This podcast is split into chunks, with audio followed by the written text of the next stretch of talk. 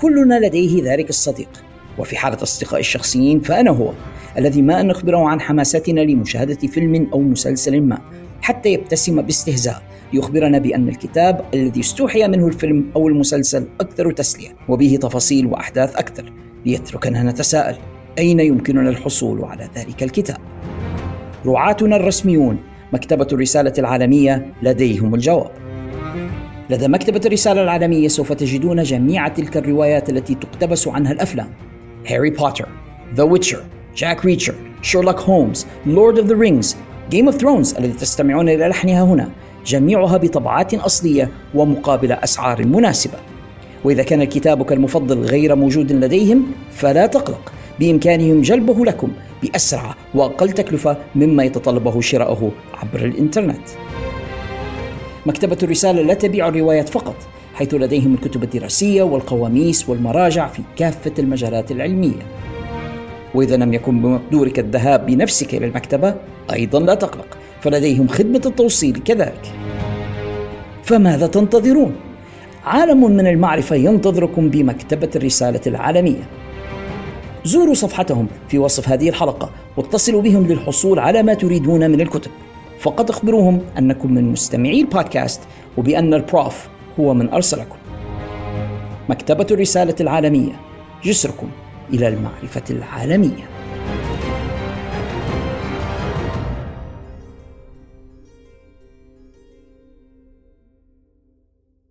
أنا ذا بروف علاء الشريف، ومعي ذا فينومينال خالد الشريف، وهذه مراجعتنا لعرض كراون جول الذي قامه اتحاد دبليو دبليو إي في المملكة العربية السعودية يوم السبت الماضي. دق الجرس وانتهت المباراة، فهل هذه هي النهاية؟ فكروا ثانية.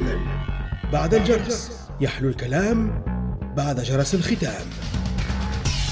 عروض، مباريات، نتائج، تحليلات، تقييمات، مع خالد الشريف وعلاء الشريف.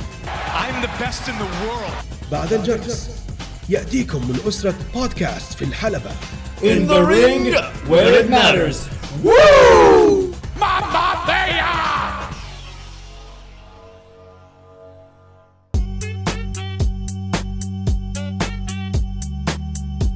بسم الله الرحمن الرحيم. أعزائي المستمعين في كل مكان، السلام عليكم ورحمة الله وبركاته، وأهلا وسهلا بكم إلى حلقة جديدة من بودكاست بعد الجرس يحلو الكلام بعد جرس الختام. معكم محدثكم ذا بروف علاء الشريف، ويلتحق بي في هذه الحلقة صديقي وصديقكم ذا فينومينال خالد الشريف. خالد، كيف حالك اليوم؟ هلا والله يا طويل العمر، وش حالك اليوم؟ شني سعودي المرة هذه؟ لو سمحت، تراني سعودي وأفتخر. عندك مشكلة في ذا؟ خليك حالك اليوم. آه ماشي الحمد لله. أعزائنا المستمعين، تأخرنا عليكم قليلا هذه المرة، ليس بسبب الكهرباء وانقطاعاته كما تعودنا في المرات السابقة، وليس بسبب وئام ويا للعجب، ولكن بسبب طال من شاء قصدي طال عمره تركي آل شيخ. شنو السبب؟ السبب أعزائنا، كنا مديرين حسابنا كما توقع تسعة وتسعين بالمئة من سكان العالم، كانوا متوقعين يشوفوا عرض كراون جول على قناة ام بي سي اكشن في الموعد متاعها. علاش توقعنا هيك؟ لأن في كل مرة يعرضوا فيها على ام بي سي اكشن، فبالفعل جبنا البوب كورن متاعنا ومشروبنا وسمنستنا وكل شيء وقاعدين قدام ام بي سي اكشن زي العبطة. ويد بيهم بعدين اكتشفنا أن الإخوة أعلنوا بأن حيتم العرض على منصة شاهد. عمرك يا خالد تفرجت على منصة شاهد؟ في حياتي لا، ولا عمري حنتفرج. وبشرى لمنصة شاهد، أنتوا أصبحتوا الآن أكتر منصة مكروهة في العالم. يعني أساساً ما سدش إنكم بتجيبوا في هذيك المسلسلات العربية البايخة اللي ما يتفرجش على أحد، يعني إلا الناس اللي الله غالب عليها يعني. لكن الإنسان العادي حيتفرج على على شاهد باش يشوف رسلينج، ما هو تفرجوا بطرقنا إحنا وخلاص. وبعدين مش كل الناس عندهم إنترنت أكسس مفتوح زي اللي موجود مثلا في المملكة، مش كل، بالعكس أنت لو جي لي ليبيا تو تفهم شو قصدي. حركة شقلوبية ملهاش أي داعي بصراحة. إنهم قبل العرض ب أربعة وعشرين ساعة غيروا كلامهم بعد ما كانت كل الوسائل تقول ام بي سي أكشن. وإحنا في البودكاست متاعنا، حلقة التوقعات اللي درتها مع أخونا عمر الرقيعي، قلنا ام بي سي أكشن وبعض المستمعين بودكاست تواصلوا معايا اثناء العرض يقولوا وين العرض يا بروف؟ احنا كنا انتوا كنتوا جايبين ام بي سي اكشن. احنا قلنا اللي قالوه، هم قالوا ام بي سي اكشن، وبعدين قبل العرض ب أربعة وعشرين ساعة يقرروا انهم يغيروا لشاهد دوت نت. فحركة بصراحة بايخة للغاية، سيئة للغاية، مخيبة للأمل للغاية، غير مهنية على الإطلاق، وفي النهاية من أجل التسويق لمنصة مستحيل أي واحد ياخذها. يعني ما أعتقدش أن في أي حد عليه عقل حيشري منصة شاهد. شن فيها منصة شاهد؟ مسلسلات السعودية وواحد يعني بلاش. فحركة بصراحة من أسوأ ما يكون، ولهذا السبب اضطرينا حتى أصبح العرض متاحا بطرقنا احنا يا خالد على المواقع اللي نتعامل معها. وعندما أصبح متاحا قمنا كالعادة بتحميله وتفرجنا عليه، وها نحن الآن نقدم تحليلنا له. انت فكر فهم، احنا افتكينا من التعليق السعودي وتفرجنا على التعليق الأصلي. ربما هذه واحدة من المزايا، يعني مع احترامنا للشعب المملكة العربية السعودية والناس اللي غادي، لأنه متأكد الكثير منهم ناس رائعة جدا جدا، لكن بصراحة يا أخي المعلقين اللي هم حاطينهم إذا كانوا يعني ما سمعتهمش المرة هذه ولا الحمد، لكن المرات اللي فاتت اللي علقوا فيها على العروض يعني واحد يخبش في سبورة، يعني كان برنامج أطفال اللي قدامهم، مش برنامج مصارعة وقتال قدامهم في الحلبة. من أسوأ من أسوأ التعليق اللي الواحد ممكن يسمعه. فربما يعني يقولوا a blessing in disguise إنما تفرجناش عليه على ام بي سي أكشن، على الأقل لم نضطر إلى السماع إلى ذلك التعليق المشين، وسمعنا بالتعليق الإنجليزي المعتاد تعودنا عليه، يعني كويس سيء لكن على الأقل ها خدنا خدت عليه. إيه بالضبط. عفوا تقريبا المخرج يبلغني إن في عنا اتصال اتصال في البودكاست، مع إن البودكاست مسجل، لكن يلا هي ترى منو معنا؟ ألو.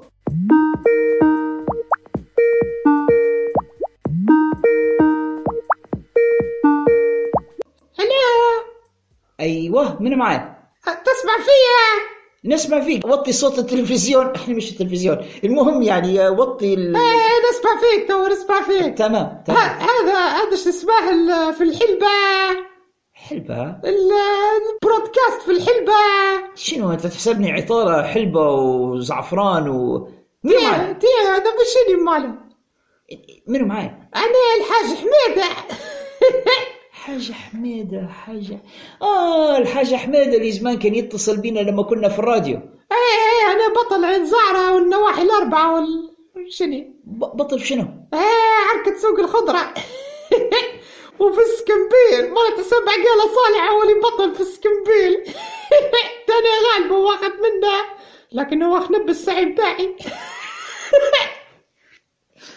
باي حاجة حميدة. يعني طبعا جمهورنا اللي ما يعرفوش الحاج حميدة كان يتصل بينا زمان لما كان عندنا برنامج إذاعي كنا نقدمه فيه عبر قناة الواي اف ام صوت الشباب، وكذلك لما كنا نقدمه في البرنامج أعتقد حتى في راديو ليبيا اتصل بينا حاج حميدة كم مرة، وكنا زمان مديرين بطولة مسمينها أربعة باي أربعة وشارك فيها عبر الهاتف حاج حميدة وغلب. وحسب ما نتفكر أنت خدت الحزام وما عادش وليت يا حاج حميدة. هذا حزامي ما عادش بنرده لكم. شنو الردة؟ خلاص هذا لي أنا كاف سبعة يا بابا.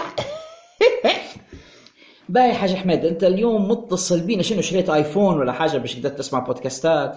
انا شريت هذا اللي اسمه الايفون ولا شنو، بدأت نخربش بيه ولقيت البرودكاست متاعكم وعجبني، وهذا اللي تحكوا عليه بتاع في السعودية تفرجت على بي سي اكشن، فتحته يوم السبت اللي فات الراجل فيهم وقعدت الراجل زي زي الزبيطة في الرياضية ما لقيت شيء ما فهمتش دوين العرض تخربت.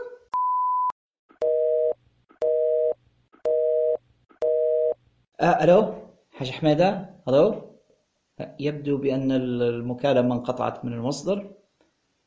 أي آه، عموما نشكر الحاج حميدة على اتصاله بنا في البودكاست، وليس البرودكاست كما يقول بعض الناس، يعني آه، هو بودكاست بي أو دي سي إيه إس تي.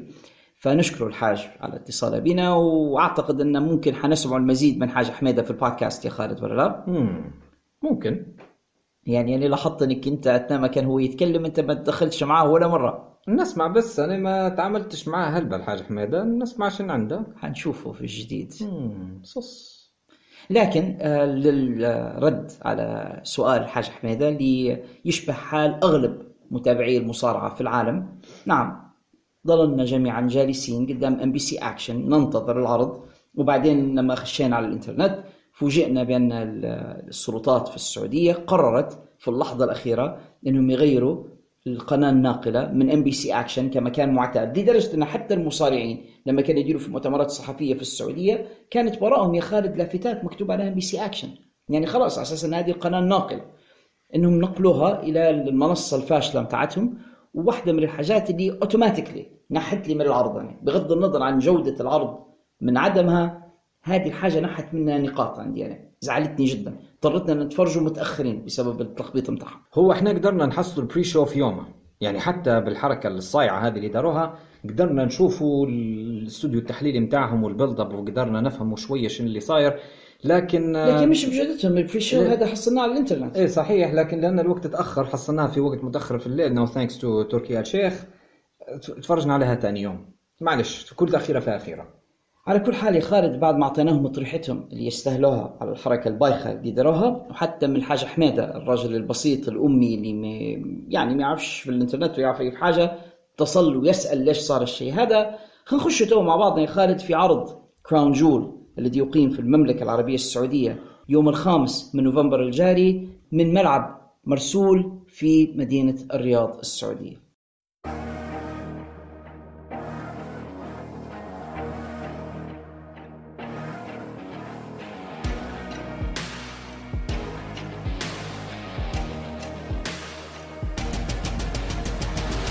بعد بدي بدأ لازم الواحد يعطي يقول الأمريكان credit where credit is due. السعوديون يا خالد مبدعون في موضوع التنظيم حقيقة، واحد لازم يعني يقرأ لهم في هذا، إنهم يعرفوا يحشدوا ناس في مكان ويديروا لهم عرض بإمكانياتها، إضاءة، إخراج، إمكانيات إنتاجية، ما شاء الله عليهم حقيقة. يعرفوا يعرفوا يحفظوا الأمن، يعرفوا ينظموا الناس. الجمهور السعودي جمهور رائع جدا، تتمناه لأي حدث. الناس حافظين الكاتش فريزز، جايبين لافتاتهم، ولو ما جابوش لافتات في الحلبة معنا وصناهم، لكن جايبين لافتاتهم، حافظين الكاتش فريزز، يتفاعلوا مع كل شيء، ما يؤذوش المصارعين أو يخم بالمتعلقات الشخصية بالضبط. ما همش توكسيك زي الجمهور الأمريكي. الجمهور الأمريكي كثيرا ما تلقاه يشتم في المصارعين أو يو اف توب كذا، لا السعوديين بالعكس منسجمين، they're happy، سعداء أنهم يكونوا موجودين هناك. شفنا أطفال، شفنا عائلات، فحقيقة هذه ممكن أكثر حاجة عجبتني في العرض. يعني قبل ما نبدو حتى في المباريات، أكثر شيء عجبني التنظيم والإمكانيات الإنتاجية وسعادة الجمهور والجمهور الغفير بالفعل. ونتمنى يوما ما أن بلادنا تصل إلى درجة من الأمن ومن الرخاء إن مش بالضرورة نقيم عروض مصارعة، لكن بس نشوفوا شعبنا إحنا الآخر سعيد ويقدر يعيش حياته. يعني فنهنئ إخوتنا في السعودية بهذا بهذا الشيء، بالأمن وبالرخاء وبالاستقرار، ونتمنى أن يعم الله على بقية الدول الإسلامية بمثل ذلك يا رب. وإن شاء الله يطول عمرنا ونشوفوا بلادنا فعلا تولي هيك زي ما أنت تقول، يطول عمرنا وما يطولش منشارنا. نشوفوا تو يا خالد العرض وما الذي احتوى عليه، وحقيقة كان في مجموعة من المباريات الممتازة جدا، خلينا نشوفوها مع بعض. المباراة الأولى أنت استغربت إنهم فتحوا بيها، وأنا قلت لك إن إذا ما تقدرش تسكر العرض فما فيش أحسن إنك أنت تفتح العرض. بروك ليزنر ضد بوبي لاشلي، اللي هي مباراة جرادج ماتش، مباراة تأرية ما بين الاثنين. نتفكروا يا خالد بأن لاشلي كان قد هزم بروك ليزنر في روي رامبل اللي فات، ويبدو بأن ليزنر قاعدة قاعدة في خاطره يعني، فيبي يردها، فاعتدى على لاشلي في حلقة سابقة من را عندما كان لاشلي يعدد انتصاراته في الفترة الأخيرة، وقال أنا أقوى من فلان ومن فلان، وغلط وسمى بروك ليزنر، قال أنا غلبت بروك ليزنر. فيبدو أن بروك ليزنر تحسس منها، حزت في نفسها، طلع اعتدى على لاشلي ليبدأ فيود ما بين الاثنين. وهذا في رأيي خالد من الفيودز المثالية. نبي رأيك. المباراة كانت انفجارية. يعني كيف؟ شوف أنت عندك زوز ديبابا، براك وبابي، الزوز طولهم قريب زي بعض وبنيتهم زي بعضهم، ونفس الباك جراوند، نفس الشيء، الزوز أمامي والزوز أماتشر ريسلرز، أو يعني الزوز مصارعين من قبل ما يولوا بروفيشنال ريسلرز. فأنت عندك اثنين من النادر أنك تلقى زيهم مع بعض، حتى سبحان الله عمرهم قريب زي بعض مرات. من النادر تلقى زوز بالضخامة هي وباللياقة هذه وبالمهارة الرياضية هي. ومن الذكاء أن دبليو دبليو استثمروها توا و... وأخيرا وأخيرا بالشكل الصحيح، وجهوها بالشكل الصحيح. وعلى عكس مباريات العمالقة اللي احنا متعودين عليها حتى زمان وحتى في السنين الأخيرة، يعني قاعدين شوية يلعبوا هيك، كانت المباراة السريعة فاست بيس ماتش، يعني من البداية برا... بابي ما راجعش براك، اعتدى عليه وبدا ال... بدا مهرجان السبيرز من لي... من بابي لبراك، شوارع أربعة ولا خمسة سبيرز أعطاهم لبراك، وبراك بدالي وكان مصاب في ساقه في البداية. من البداية إيه، والحق يا إما أنه هو an amazing seller يا إما أنه هو أصيب بالفعل وأنا نرجح الأولى، لأن براك فنان فما نستغربش أنه يعرف كيف يبين نفسه وكأنه مصاب إصابة بالغة من بابي لاشلي.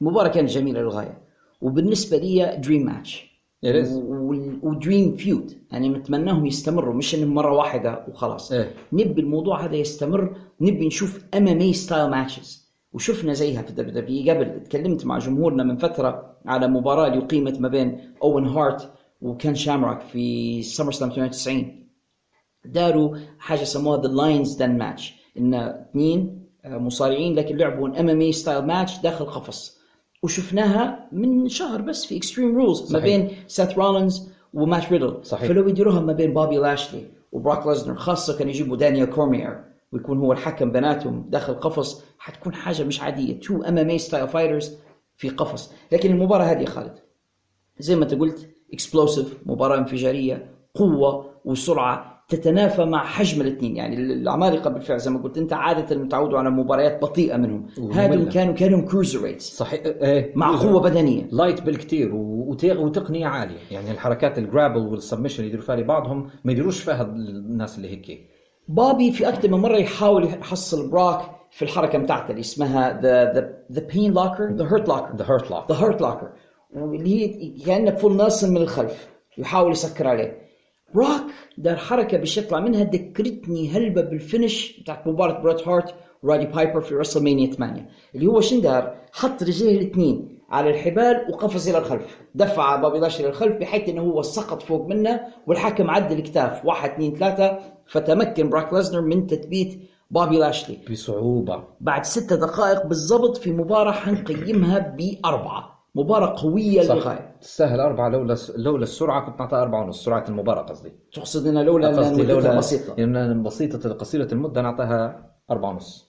مباراة رائعة للغاية. بعدها بابي لاشلي زعلان واعتدى على براك، ويبدو بأن الفيود بيناتهم مش حينتهي الآن. م. وأول مرة من وقت طويل نشوف حد يعطي براك ليزنر طريحة، يعني قل إنك تشوف الشيء هذا. ممكن جولدبرغ زمان وتوي بابي لاشلي، وهذا يقول لك إن براك in real life يحترم بابي لاشلي، يعني عادة براك ليزنر ما يسمحش المصارعين التانيين they make him look weak أو أن يظهروا بمظهر الضعف. إن هو سمح لبابي لاشلي أن يعطيه طريحة بالطريقة هذه معناه أنه هو يحترمه بالفعل.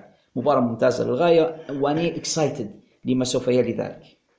المباراة التالية على بطولة نساء تاك تيمز للدبليو دبليو إي، فريق دامج كنترول اللي مثلوه في هذه المباراة داكوتا كاي and إيو سكاي ضد أليكسا بليس and أوسكا. الفتني خالد في بداية هذه المباراة اللبس اللي لبسوه كلهم النساء في في العرض هذا كان يشبه شوية الزي متاع فيلم كيل بيل، يعني كأنها لبست غوص أو سائقات فورمولا واحد أو أو سائقات الفورمولا واحد أو أو أو سائقي الناسكار ناسكار أه. يعني لبسة ساترة الجسم كله إلى حد ما، ها ها ستر، يعني مش مش سيء الموضوع جدا جدا، يعني مش مفتوح على الشارع. فهذه ربما لقطة يعني وحي الدبليو دبليو على احترامهم لثقافة البلد اللي هم ماشيين لها، يعني إنما تروش بالمنظر المعتاد. يعني هذه واحدة من النقاط التي تذكر. والمباراة ما بين الفريقين كانت مباراة كويسة، مش حنكتر كلام فيها هلبة، حنقول بس حاجة لابد من أن نقولها. المفروض كل طاقم نساء اي اي دبليو يتفرجوا على المباراة هي يقولوا خير نحن مش هيك، علاش نحن مش قادرين نديروا مباراة بهالتناسق هذا وبالتقنية هي. ريت أداء بين الأربعة فيه تناغم ممتاز غير عادي. شوف المباراة تقريبا زيرو باتشز، ما شفتش أي حاجة كزيت منها قليل، ما شفتش حاجة نقول خير منكي مس كوميونيكيشنز، كانوا يلعبوا صح. أوسكا فنانة ما فيش شك، إيو شيراي حقيقة أو يقول لها هنا إيو سكاي نينجا نينجا نينجا المرأة هذه مش طبيعية. أليكسا بليس ما عندهمش اي دبليو اختها، ما فيش. البنت فنانه مصارعه ممتازه جدا، تعرف تؤدي بالفعل اداء اداء رسلينج. وداكوتا كاي متحسنه جدا، يعني واحده من الناس اللي غلط فينس ماكمان لما صرحها واللي اثبت تريبل اتش انه يفهم لما ردها. المباراه كانت كويسه بالفعل، كانت مسليه ما حسيتش وانا نتفرج عليها بالتململ او شن هذا او خيرهم هيك. It was a very good match من أولها لآخرها. فعلا الأداء كان كويس. انتهت بعد اثني عشر دقيقة وخمسين ثانية بفوز فريق دامج كنترول داكوتا كاي ويو سكاي. أنا تفاجأت بصراحة، كنت متوقع يربحوا فريق أليكسا بليس بصراحة، لأن الجمهور غادي يحبوها، حتى البوب اللي اختارتها لما جت خاشة It was a huge pop. واضح أن الناس جايين يبوها يعني جدا. فبس أوكي، رغم أن توقعي كان فوز فريق أليكسا بليس وآسكا، لكن المباراة كانت ممتازة للغاية، وحنعطيها في التقييم أنا ثلاثة وخمسة وسبعين. أنا حنعطيها أربعة، وأنا عندي بس تساؤل واحد. طبعا هي الفريق آسكا و... وأليكسا خسروا بسبب أن نيكي كراس تدخلت، فهل هذا يعني أن احنا حنشوف نيكي تنضم لدامج كنترول الآن؟ It's a very good question، وكويس اللي ذكرتني. فعلا الباين بأن نيكي كراس انضمت إلى فريق دامج كنترول، أو على الأقل في بينها وبينهم نوع من التحالف. مم. حنشوف شو بيصير، لكن تدخل نيكي كراس فعلا كان مفاجأة المباراة، وخسرت فريق آسكا وأليكسا بليس، وهذا يصنع له المزيد من العداوات والمزيد من القصص في دبليو دبليو إي.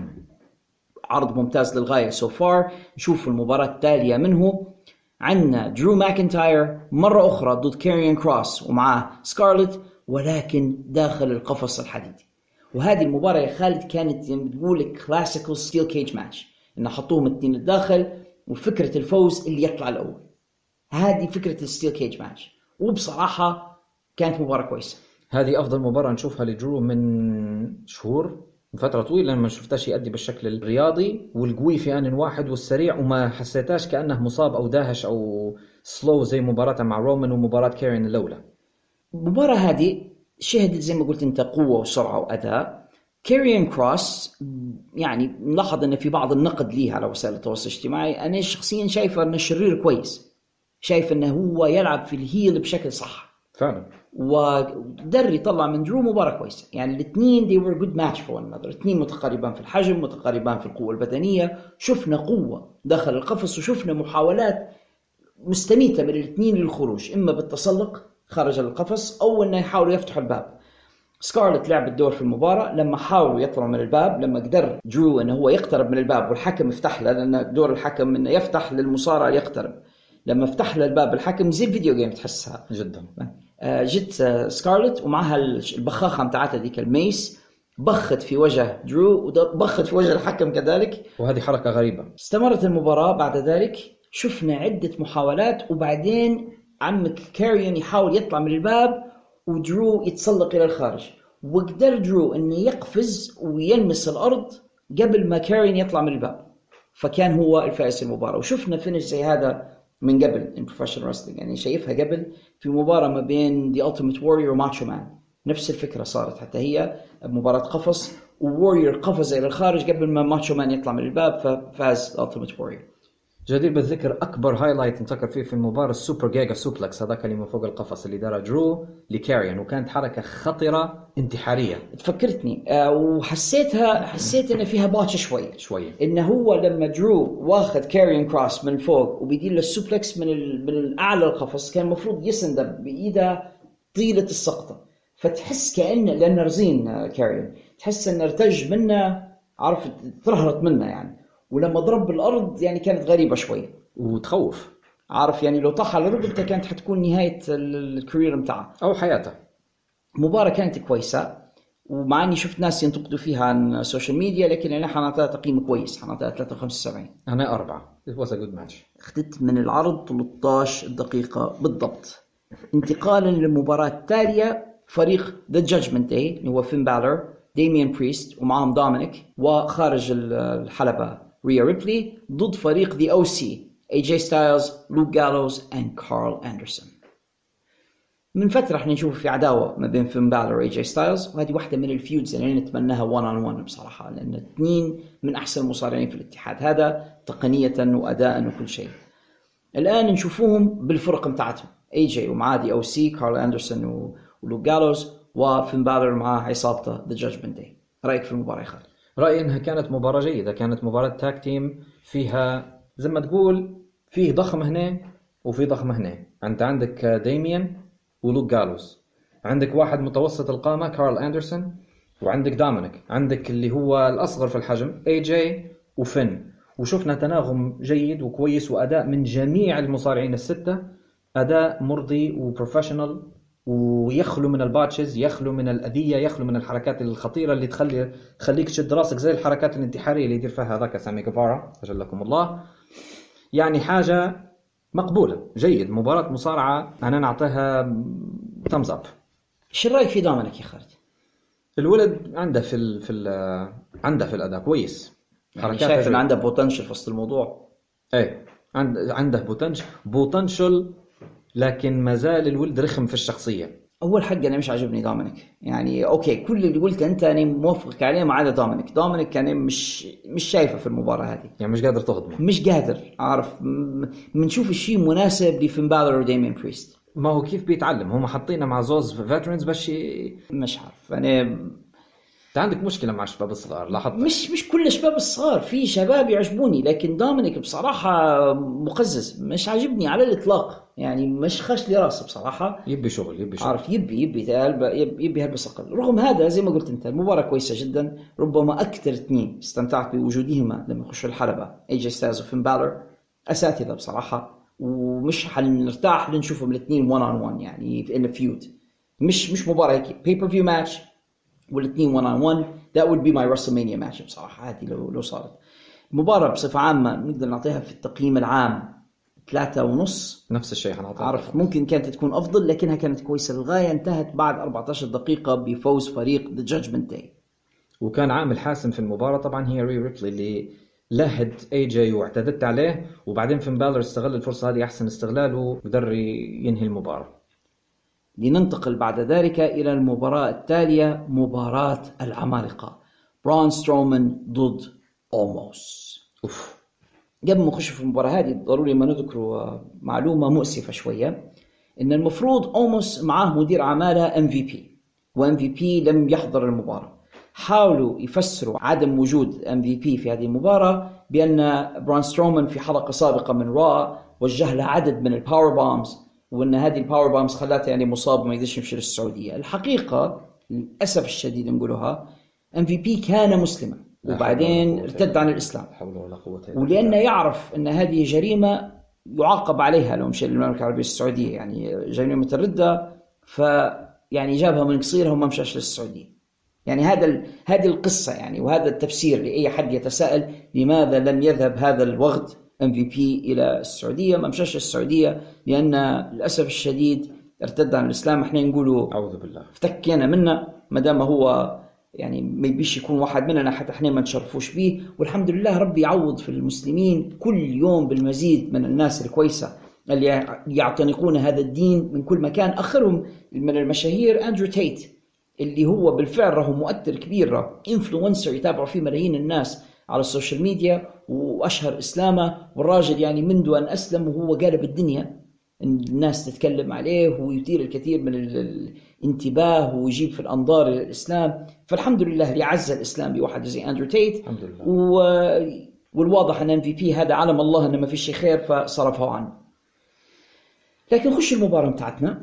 المباراة كانت مباراة عمالقة، اتذكر هلبة بمباريات أندرو ذا جاينت، كينغ كونغ بوندي، الناس هذه. فقط برون سترومان قطار سريع ومتحرك، في حين أن أوموس عبارة عن حيط جدار.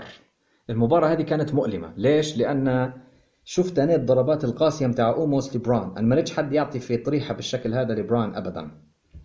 هو أوموس راهو سبعة فيت سمثينغ، قالوا سبعة فيت ثلاثة، وضخم، وقال كلمة، قال ما فيش حاجة اسمها مونسترز لكن في حاجة اسمها عمالقة، وبالفعل أثبتها أنه هو I'm a giant، أنت تقول روحك مونستر لكن ما فيش حاجة اسمها مونستر. أول مرة نشوف برون سترومان يرفع رأسه لحد، إحنا متعودين المنظر أن برون سترومان ينظر إلى أسفل، دي أول مرة نحس أن برون سترومان أصغر من حد، يعني الله أكبر عليه بصراحة يا لطيف. فالحق المباراة على الورق مش مسلية، لأن أنت عارف أنه ما فيش حركة، ما فيش سرعة، ما فيش، لكن مع هذا برون طلع مباراة كويسة.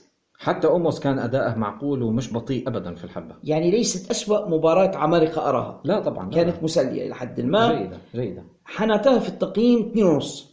أنا ثلاثة.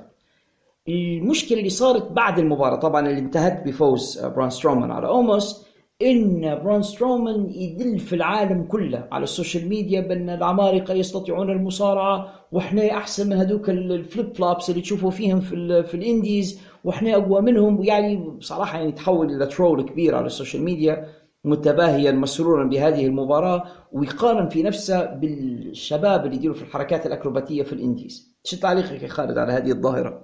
immature و unprofessional. خلاص أنت فزت، مش لازم أنك أنت تحفل على غيرك يعني. وبعدين في ضخام على فكرة يديروا حركات الفليب فلوبس، عندك كيث لي، درو ماكنتاير، بروك ليزنر، براين كيج، قبل دي اندرتيكر حتى هو كان يطير من الحبل الثالث، هرنانديز كان يطير من الحبل الثالث، في ضخام يطيروا. شو يقول؟ أنا ديما نقول فيها الناس أصحاب النفوس الصغيرة يفرحوا بأعمال أعمالهم وإنجازاتهم وإن قلت.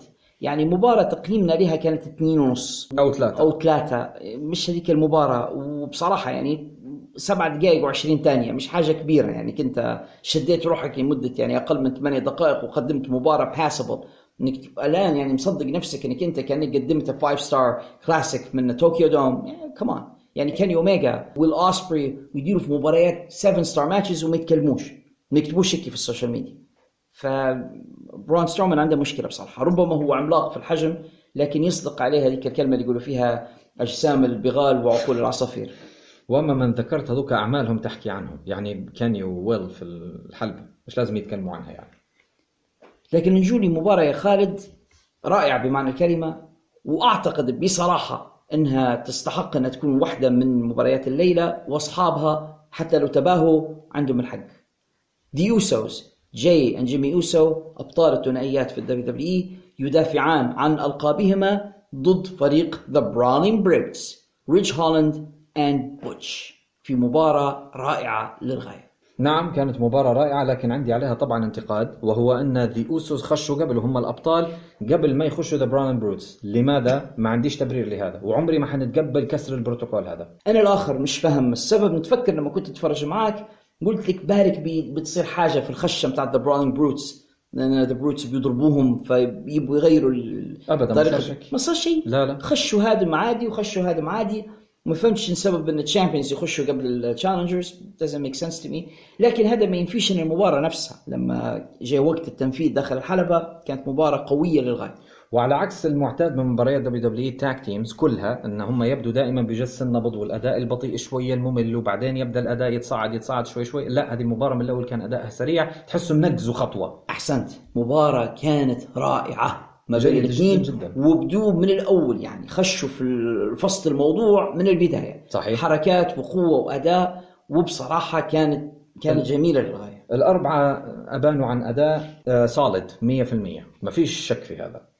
برولينج بروتس أنا شايفهم لو يستمروا بالنسق هذا بعد فترة مش طويلة حيكونوا من الفرق الثنائية اللي يعني محسوبة في الدبليو دبليو. بصراحة عرفوا لما ياخدوا فريق thrown together، هو إلى حد ما تقدر تقول إن الاثنين حطوه مع بعضهم بدون ترتيب مسبق. الحاجة الوحيدة اللي مشتركة بيناتهم إنهم إنجليز من بريطانيين، وقدروا يطلعوا منهم فريق ثنائي جميل. يعني قريب بنقول كنا بنشوفهم ضد إف تي آر. That would be a good one. That would be a good one. بصراحة استمتعت بالمباراة. أداء دي أوسوز يعني أي حد كان يشكك في أن دي أوسوس مش فريق ثنائي كويس، المباراة هذه تخرسهم جميعا من أحسن فرق ثنائية في العالم حقيقة يا خالد. الحاجة الوحيدة اللي كانت ناقصة سامي زين، والناس كانوا يطالبوا بيه يقولوا وي وان سامي، ولاحظتها ولفت انتباهي وعجبتني. للأسف موضوع سامي وأن مازال العنت هذا اللي من بوم منشار وجماعته عدم السماح لسامي زين في المشاركة، وبعدين هو نفسه قال ما عادش بنمشي انا ما دام هيك حتى انا ما بش نمشي. الله يعني م... شنو شنو المصيبه اللي دارها سامي؟ سامي عربي ومسلم ما عندهاش جريمه من باب اولى. وقلتها في البريدكشن شو اللي درتها مع عمر رجاعي، قلت ان المفروض الدبليو دبليو هم ماشيين للسعوديه يصطحبوا معاهم النجوم اللي هم مسلمين اللي عندهم في الدبليو دبليو. يعني منصور على سبيل المثال غايب تماما على الكارد هذا. معقوله مصارعك السعودي ما يلعبش في السعوديه؟ معقولة مصارعك المسلم اللي زي مثلا مصطفى علي مصطفى علي اللي هو مسلم واللي هو أكيد الجمهور السعودي حيحبوه حيشجعوه ما تجيبهاش معاك. سامي اللي هو عربي سوري ومسلم ما تجيبهاش معاك. لاحظنا أن العرض هذا كان عرض دبليو دبليو إي صرف، ما فيش ظهور لأي شخصية سعودية أو ما فيش مسلم ولا مسلم في أو مسلمة نهائيا. يعني ليش؟ شنو السبب؟ يعني هذه هذه مش مفهومة.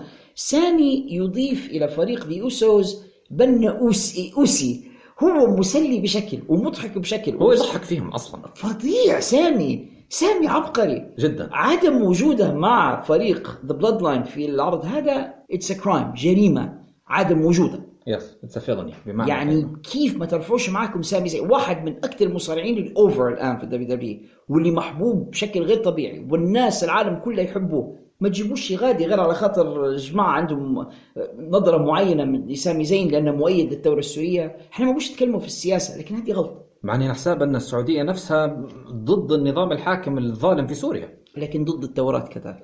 هذه اكيد هي. وسامي مؤيد للثوره فبالتالي اصبح هو يعني ممنوع. غلطة كبيرة. رغم هذا المباراة كانت رائعة للغاية، انتهت بعد عشر دقائق وخمسة وأربعين ثانية، نتمنيت تكون أطول من هيك، وحنعطيها في التقييم أربعة من خمسة. أربعة ونص تستحقها.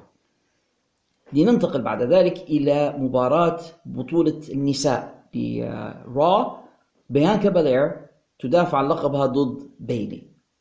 أيضا جو لابسين اللبسة بتاعت الفورمولا واحد، وايضا احترم الدبليو دبليو على انهم هم يعني راعوا ثقافه البلد اللي هم فيها وما لبسوش الطريقه المعتاده. المباراه كانت كويسه ما بين الاثنين، والمباراه يا خالد هي اللاست وومنز ستاندينج ماتش، يعني اللي ما تستجيبش اللي يعد العشره وتقعد مرميه على الارض هي خاسره المباراه. شفنا قوه وشده غير عاديه ما بين الاثنتين، كل واحده منهم تحاول تدفن الاخرى في المباراة بطريقة ما. واحدة من اللقطات الطريفة كانت لما تمكنت لما تمكنت بيلي بأن هي تحط بيانكا خلف السلالم بتاعت الحلبة وتحط السلوم فوق راسها بحيث أن تدفنها راطة، وشاد الكندو ستيك وكل ما كل ما بيانكا طلع راسها ديك تضربها. كان كان لعبة أركيد. كان باب جوز ذا ويزل، كل ما بيانكا طلع راسها ديك تجلدها، تقعد يلوطة تقعد يلوطة والحكم يعد واحد اثنين ثلاثة، وتمكنت بيانكا أنها تخرج وأنها ترفع السلالم. هذه رهيزينة مش بسيطة، رفعتها فوق وقذفتها بها، واحدة من اللقطات العنيفة جدا. فكان أدائهم شجاع ويحبس الأنفاس بمعنى الكلمة، لازم واحد يعترف. المباراة كانت ممتازة يا خالد، أه وزي ما توقعنا أنا وعمر في حلقة البريدكشنز، بيلي كانت خبيثة وعكروتة واستخدمت الخبث متاعها من أجل هي تفوز، وبيانكا بصراحة قوة غير عادية، لياقة غير عادية، سوبر وومن جدا، قدرت أن هي تتفوق على بيلي بالقوة البدنية. بيانكا هداها ربي إلى فكرة أن هي حطت السلوم تحت ال تحت الزاوية تحت الترمبكل تحت الأسفل في الحلبة ودفنتها فيها وحصلتها في السلوم، ما عادش قدرت تطلع بيلي، والحكم قعد يعد يعد يعد لين وصل للعشرة، وبيانكا فازت بصعوبة بصعوبة شديدة على يعني بيلي. بيانكا يقولوا دفنت دفنت شبه ربطتها شبه تقيدتها في السلوم، ما عادش قدرت تطلع. المباراة كانت قوية، كانت من أحسن مباريات العرض، حنعطيها في التقييم أربعة ونص. معاك أربعة. بصراحة واحدة من المباريات النسائية القوية، وفازت بيانكا بالير وما زالت مستمرة كبطلة نساء را، ومن اللي حتغلبها تو في الجديد؟ الله أعلم. يعني هذا صعبة. سؤال من الأسئلة يعني. صعبة جدا. لكن مباراة ممتازة بالفعل ما بين الاثنتين. لحد هنا يعني هذه المباريات السبعة الأولى، العرض كنت حنعطيه من عشرة ثمانية ونص حتى تسعة. كل المباريات كانت حلوة، كل المباريات كانت الأداء فيها قوي. بعدين قرر الدبليو دبليو كالعادة إنهم ضروري منهم يلبسوا، ضروري منهم يعطونا حاجة تنقص من المستوى، طلعوا لنا أو ماي جاد بري وايت، أوه، وطبعا هذيك المؤثرات والفراشة المقلوبة، والجمهور طبعا لما طفوا لهم إضاءة المبنى طلعوا كلهم موبايلاتهم على أساس كأنها شموع أو إنه كأنهم فاير فلايز مثلا يعني، وطلعوا بدي كالعادة يحكي لنا قصة حياته وانه هو اسمه بري وايت وبانه هو من عائلة مصارعة و و والقناع انه هو كان يختبي وراه وانه تسبب في اذية اللي يحبهم والكلام هذا و... سؤال، لو فرضنا ان هذا لم يحصل وما تضيعوش قريب بربع ساعة من العرض في هال في هالهراء هذا، هل كان حنقص من العرض شيء؟ بالعكس العرض كان حيكون افضل لو ما كانش موجود. انا عارف في رايي خالد ان نسبة من جمهورنا يحبوا بري وايت، ما نعرفش علاش، وطلبت أكثر من مرة، وأطلب يعني حتى للناس اللي يسمعوا فينا الآن اللي هو مقتنع ببري وايت يعلق لي لوطة يعني تعليقات الفيديو سواء تسمع فينا في اليوتيوب أو وسائل التواصل المختلفة الخاصة بنا في البودكاست، وقولوا لنا علاش تحبوا بري وايت، وتحديدا سمي لي ثلاثة أربعة مباريات بري وايت ممتازة أنت تفكرها، بالك أنا ناسي حاجة وما أدريش على روحي. صحيح، هذا نفس الفئة اللي يحبوا ذا هاوس بلاك في اي دبليو. ما فهمتش بري وايت مصارعة زيرو، لوك كرسلر زيرو، ما عندهاش الا يشد لك المايك ويدير لك قصه الرعب بتاعتها هذه واقولها واعيدها، وممثل رعب كويس، حطها في افلام رعب، يدير لك شخصيه افلام هورر موفيز ماشي الحال. لكن انك بتخليه لي بروفيشنال رسلر، لا، بروفيشنال رسلر هاز تو رسل، لازم تؤدي داخل الحلبه، ما لم تفعل ذلك يو نوت ا رسلر في نظري انا. سامحني مع احترامي الشديد لكل الناس اللي يحبوا براي وايت، لكن انا مش مقتنع. بتقولوا لي ذا اندرتيكر، نقول لك ذا اندرتيكر نعم كان يدير شخصيه شقلوبيه من هذا النوع، لكن كان يصارع. اندرتيكر لما يخش الحلبه هي ديليفرز، يعطيك مباراه. وبعدين ما كانش ديما على فكره في الشخصيه الشقلوبيه هذه، كان مرات يكون رود بايكر. يا سيدي حتى لو قلنا انه هو طول عمره كان شخصيه الرعب بتاع ذا اندرتيكر، لكن لما يصارع يصارع، يعطيك مباراه كويسه. صحيح. لكن براي doesn't ديليفر لما يجي وقت الاداء داخل الحلبه ما في شيء.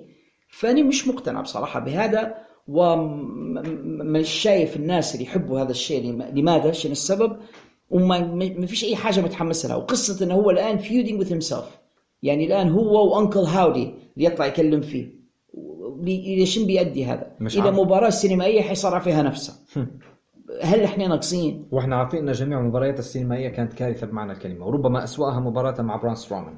فلهذا خالد انا لا ارى الكثير من البوتنشل في وسط الموضوع للستوري لاين هذه، والناس اللي مختلفه معي يا ريت تقولوا لي الاسباب، لاني شخصيا يعني لن استطيع ابدا الاقتناع بما يفعلونه مع هذه الشخصيه.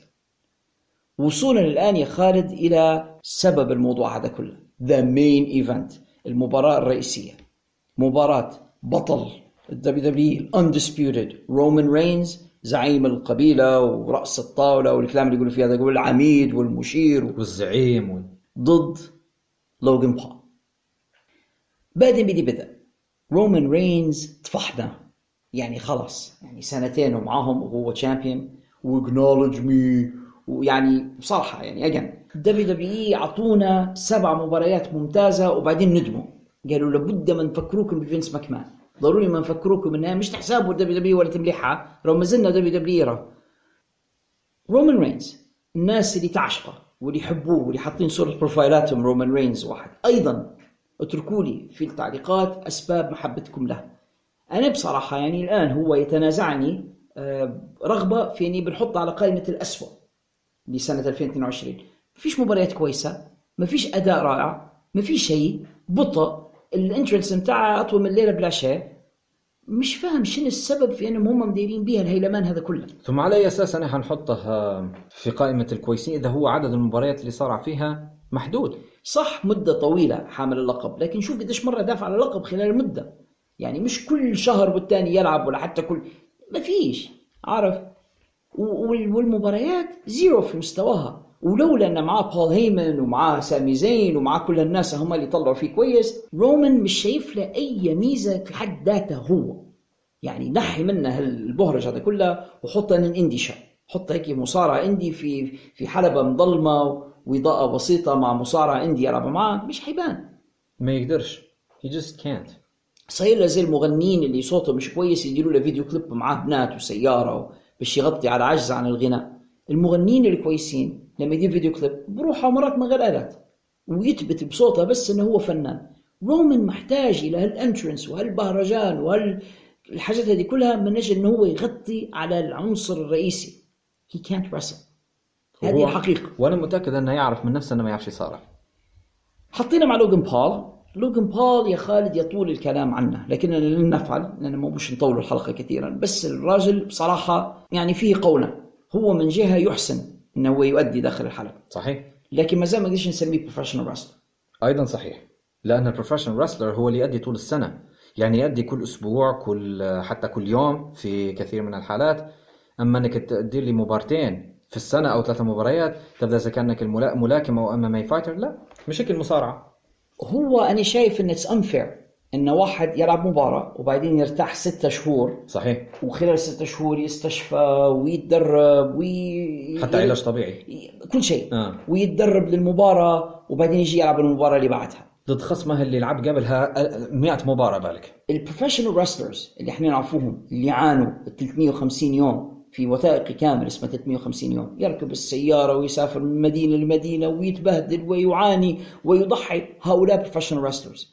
انك انت تلعب مره كل ستة شهور وتسمي روحك بروفيشنال ريسلر، لا. يعرف يصارع يعرف يصارع صحيح، ان عنده لوك صح، يعرف يؤدي على المايك نعم، ان مبارياته كويسه لما يلعب يدير في حركات مدهشه هنتكلموا عليها يا خالد نعم، لكن ما لم يقم بهذا بشكل اكثر انتظام ومتكرر اكثر ما يلزمنيش نسميه بروفيشنال ريسلر. هذا رايي في لوغان بول، وين كان هو عنده كوت ان كوت بوتنشال بوتنشال عالي، لكن ايه المصارع المصارع لابد يكون عنده الاستمراريه continuation، وهو ما زال ما عندهش هذا، ما زال هاوي مره كل ستة شهور اي واحد يديرها، تعطيه مده يستعد ويعطيك مباراه وبعدين يرتاح وبعدين يستعد للمباراه التاليه، اي واحد يديرها، لكن لازم تديرها كل يوم، بعد ما تديرها كل اسبوع ونشوفك كل اسبوع تقدم بعدين نقول عليك بروفيشنال ريسلر. على كل حال لوغان بول جانا لهذه المباراه وباين انه كان مستعد، شكله بروفيشنال ريسلر، عنده الانترنس نتاعه هو الاخر مع اخوه جيك بول اللي هو ملاكم، والبيلد اب اللي بيناتهم كالاتي: هذا الطاغيه اللي هو رومان رينز اللي ما حدش يقدر يزيحها من على العرش نتاعه لمده سنتين، جايه النوبادي اللي هو خاش جديد روكي مباراته الثالثه ويقول انا محتاج الى ضربه محظوظه واحده just one lucky shot ممكن نقضي عليك. والقصه ان رومان زي ما قال عليه بول هيمن احسن مصارع دفاعي في العالم، هيك يقول عليه، يبي يبي بطريقه لطيفه، يبي بول يقول لك ان سبب ان رومان رينز ما يديرش في هالحركات مبهره في الحلبه انه هو مصارع ديفنسيف رستلر، انه هو من النوع اللي يستناك انت تدير حركه ويمنعك، انه هيز هولدينج هيم سيلف باك من الهجوم، يمنع نفسه انه هو دفاعي ايه. وهذا تفسير يعني غريب شويه، ما اعتقدش انه في حاجه اسمها ديفنسيف رستلر، ما مرتش عليه قبل يعني، تطبيل بس. فشفنا مباراة فيها تناقض كبير ما بين الأسلوبين صحيح، لوغان بول تقريبا دار العمل كله داخل الحلبة وهذا مش سهل، وأدى أداء غريب يعني، شفنا منه بعض الحركات اللي تشبه آدم بيج. أنا حتى قبل ما نقول لك الحركات، أنا لما نشوفها هيك لما وروا صورة البوستر متاعه من بعيد قلت لك هذا تقول خو آدم بيج الصغير، في شبه شوي. في شبه كبير بيناتهم، الزوز شقر والزوز ملا... العيون الحادة والملامح الطويلة، فذكرني به اللوك متاعه في المباراة، ذكرني لكن بجاك إيفنز من أي دبليو، لبسه وشعره الأشقر وشكله ونحافة جسمه وبنيته ذكرتني به، ولكن الأداء متاعه في في الحلبة نفسها ذكرني بعدة مصارعين أبرزهم هانجمان آدم بيج، خاصة لما دار الحركة القاضية متاعه باك شوت لاريات اللي اللي كان دارها شبه مثالي مية بالمية قريب زي، طبعا مش بنفس قوة آدم بيج، آدم بيج يتفاهم انفجارية، جت منه شوية غريبة لكن نفس الطريقة، هتشقليبة وبعدين الكلوز لاين وال... فكان مفاجئ الشيء هذا اللي داره. هو لوغان زي ما قلت لك الحركات اللي يدير فيها يدير فيها صح صح، وواضح انه متدرب عليها كويس، ووروا لكم راهو في الباك ستيج يعني، وروا ما شاهد لي مع شان مايكلز يدرب فيه ويأهل فيه ويجهز فيه للمباراة، فطبعا إذا كان معلمه أستاذ شان مايكلز تتوقع أنه مصارع كويس.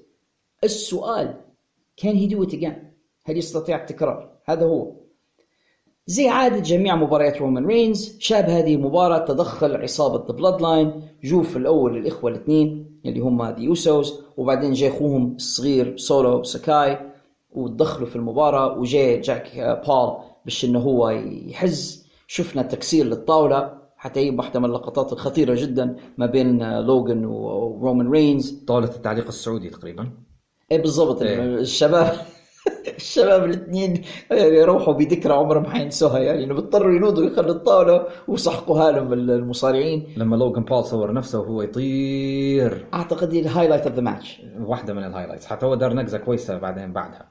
فبصراحه شفنا اداء قوي جدا من لوغان بول، ولوغان بول هو اللي يحمل روبن في المباراه وليس العكس، المفروض الفترن هو اللي يحمل الروكي. انت عارف هذا امر خطير لما تقولي مصارع صارع مبارتين او ثلاثه فقط ويصارع مره كل ستة شهور يحمل رومان، راي هذه دلاله على مدى فداحه اداء رومان رينز وبشاعته. انا مش هذه مشكلتي يا خالد، مشني انا مشكلتي في الناس اللي مغيرين صوره البروفايل وحاطين رومان رينز، مبروك عليهم.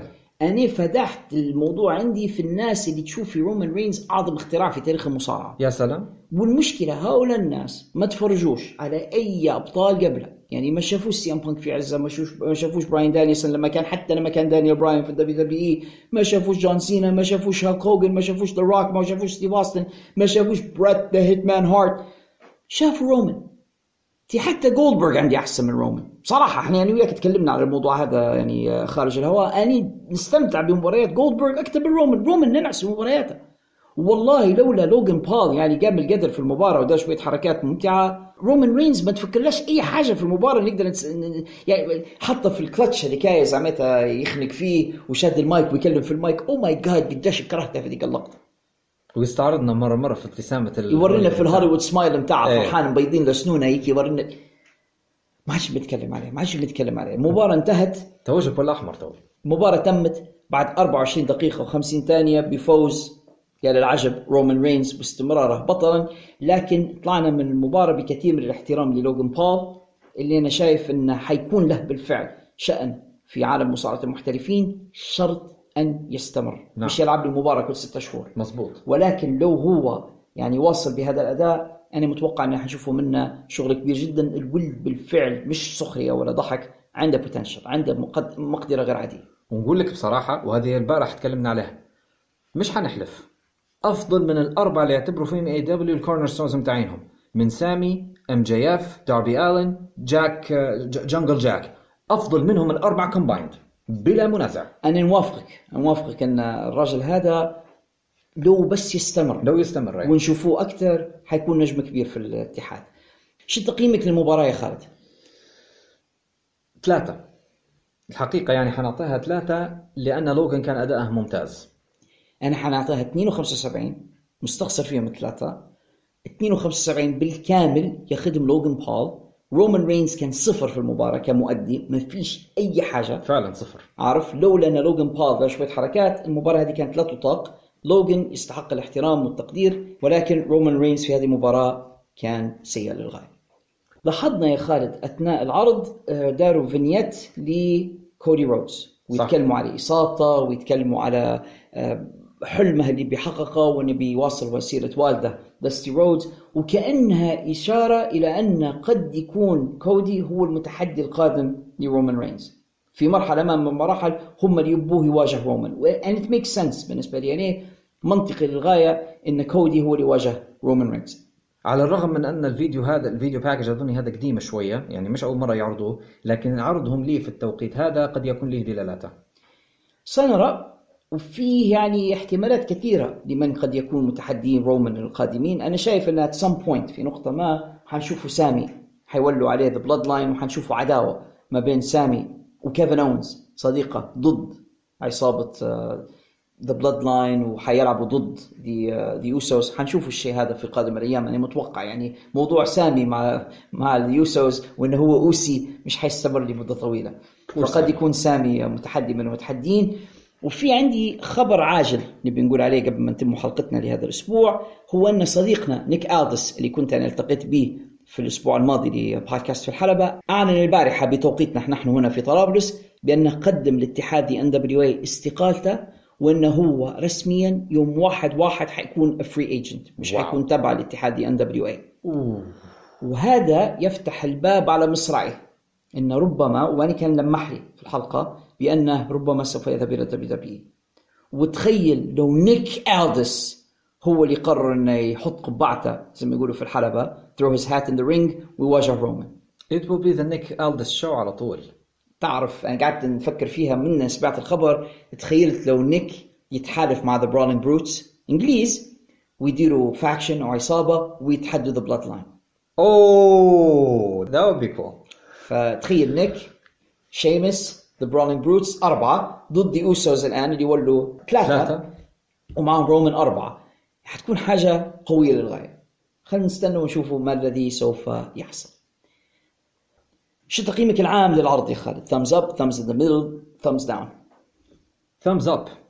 وحنعطيه سبعة ونص، ولكن السبعة ونص هذه راهي كانت الإجمالي حتى بفقرة براي وايت وبمباراة رومان. قبل الفقرتين هما كان العرض يوصل حتى للتسعة بالراحة. أنا معك.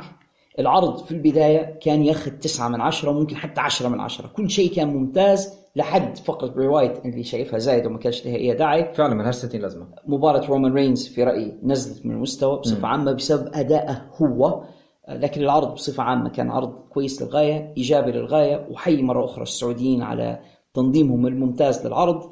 الجمهور السعودي اللي كان في الموعد بالفعل ورفعوا من المستوى وكانوا متفاعلين مع كل شيء. هذه واحدة من الحاجات التي تذكر يعني وتحسب لهم، أضفوا أجواء من البهجة والسرعة على العرض وخلوه بالفعل ينحس كأنه رسلمانيا. فهذه واحدة من الحاجات اللي يجب أن تذكر للعرض، لكن فقرة برواية نحت منها في رأيي. وبعدين مباراة رومان رينز وأدائه البطيء والتحت الماء اللي قدم فيه.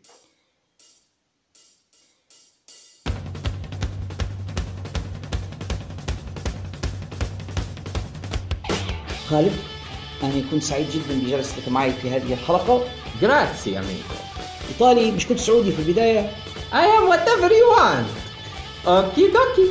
إذا كنتم أعزائنا المستمعين استمتعتم بهذه الحلقة بقدر استمتاعي أنا وخالد بإعدادها وتقديمها إليكم، فلا تترددوا رجاء في ترك علامات الخمسة نجمات في الآبس والتطبيقات التي تستمعون إلينا من خلالها.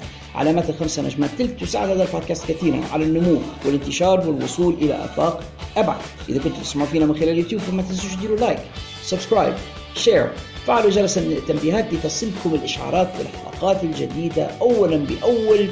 وفي الختام ما تنسوش، عندما ينتهي العرض وتسمعون جرس النهاية فإن المتعة نفسها لم تنتهي بعد، لأنه يحلو الكلام بعد جرس الختام.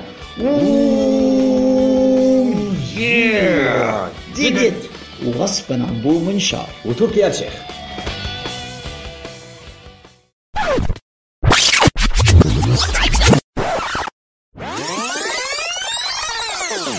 وفي الكارطة والسكمبين مالك السبع قاله.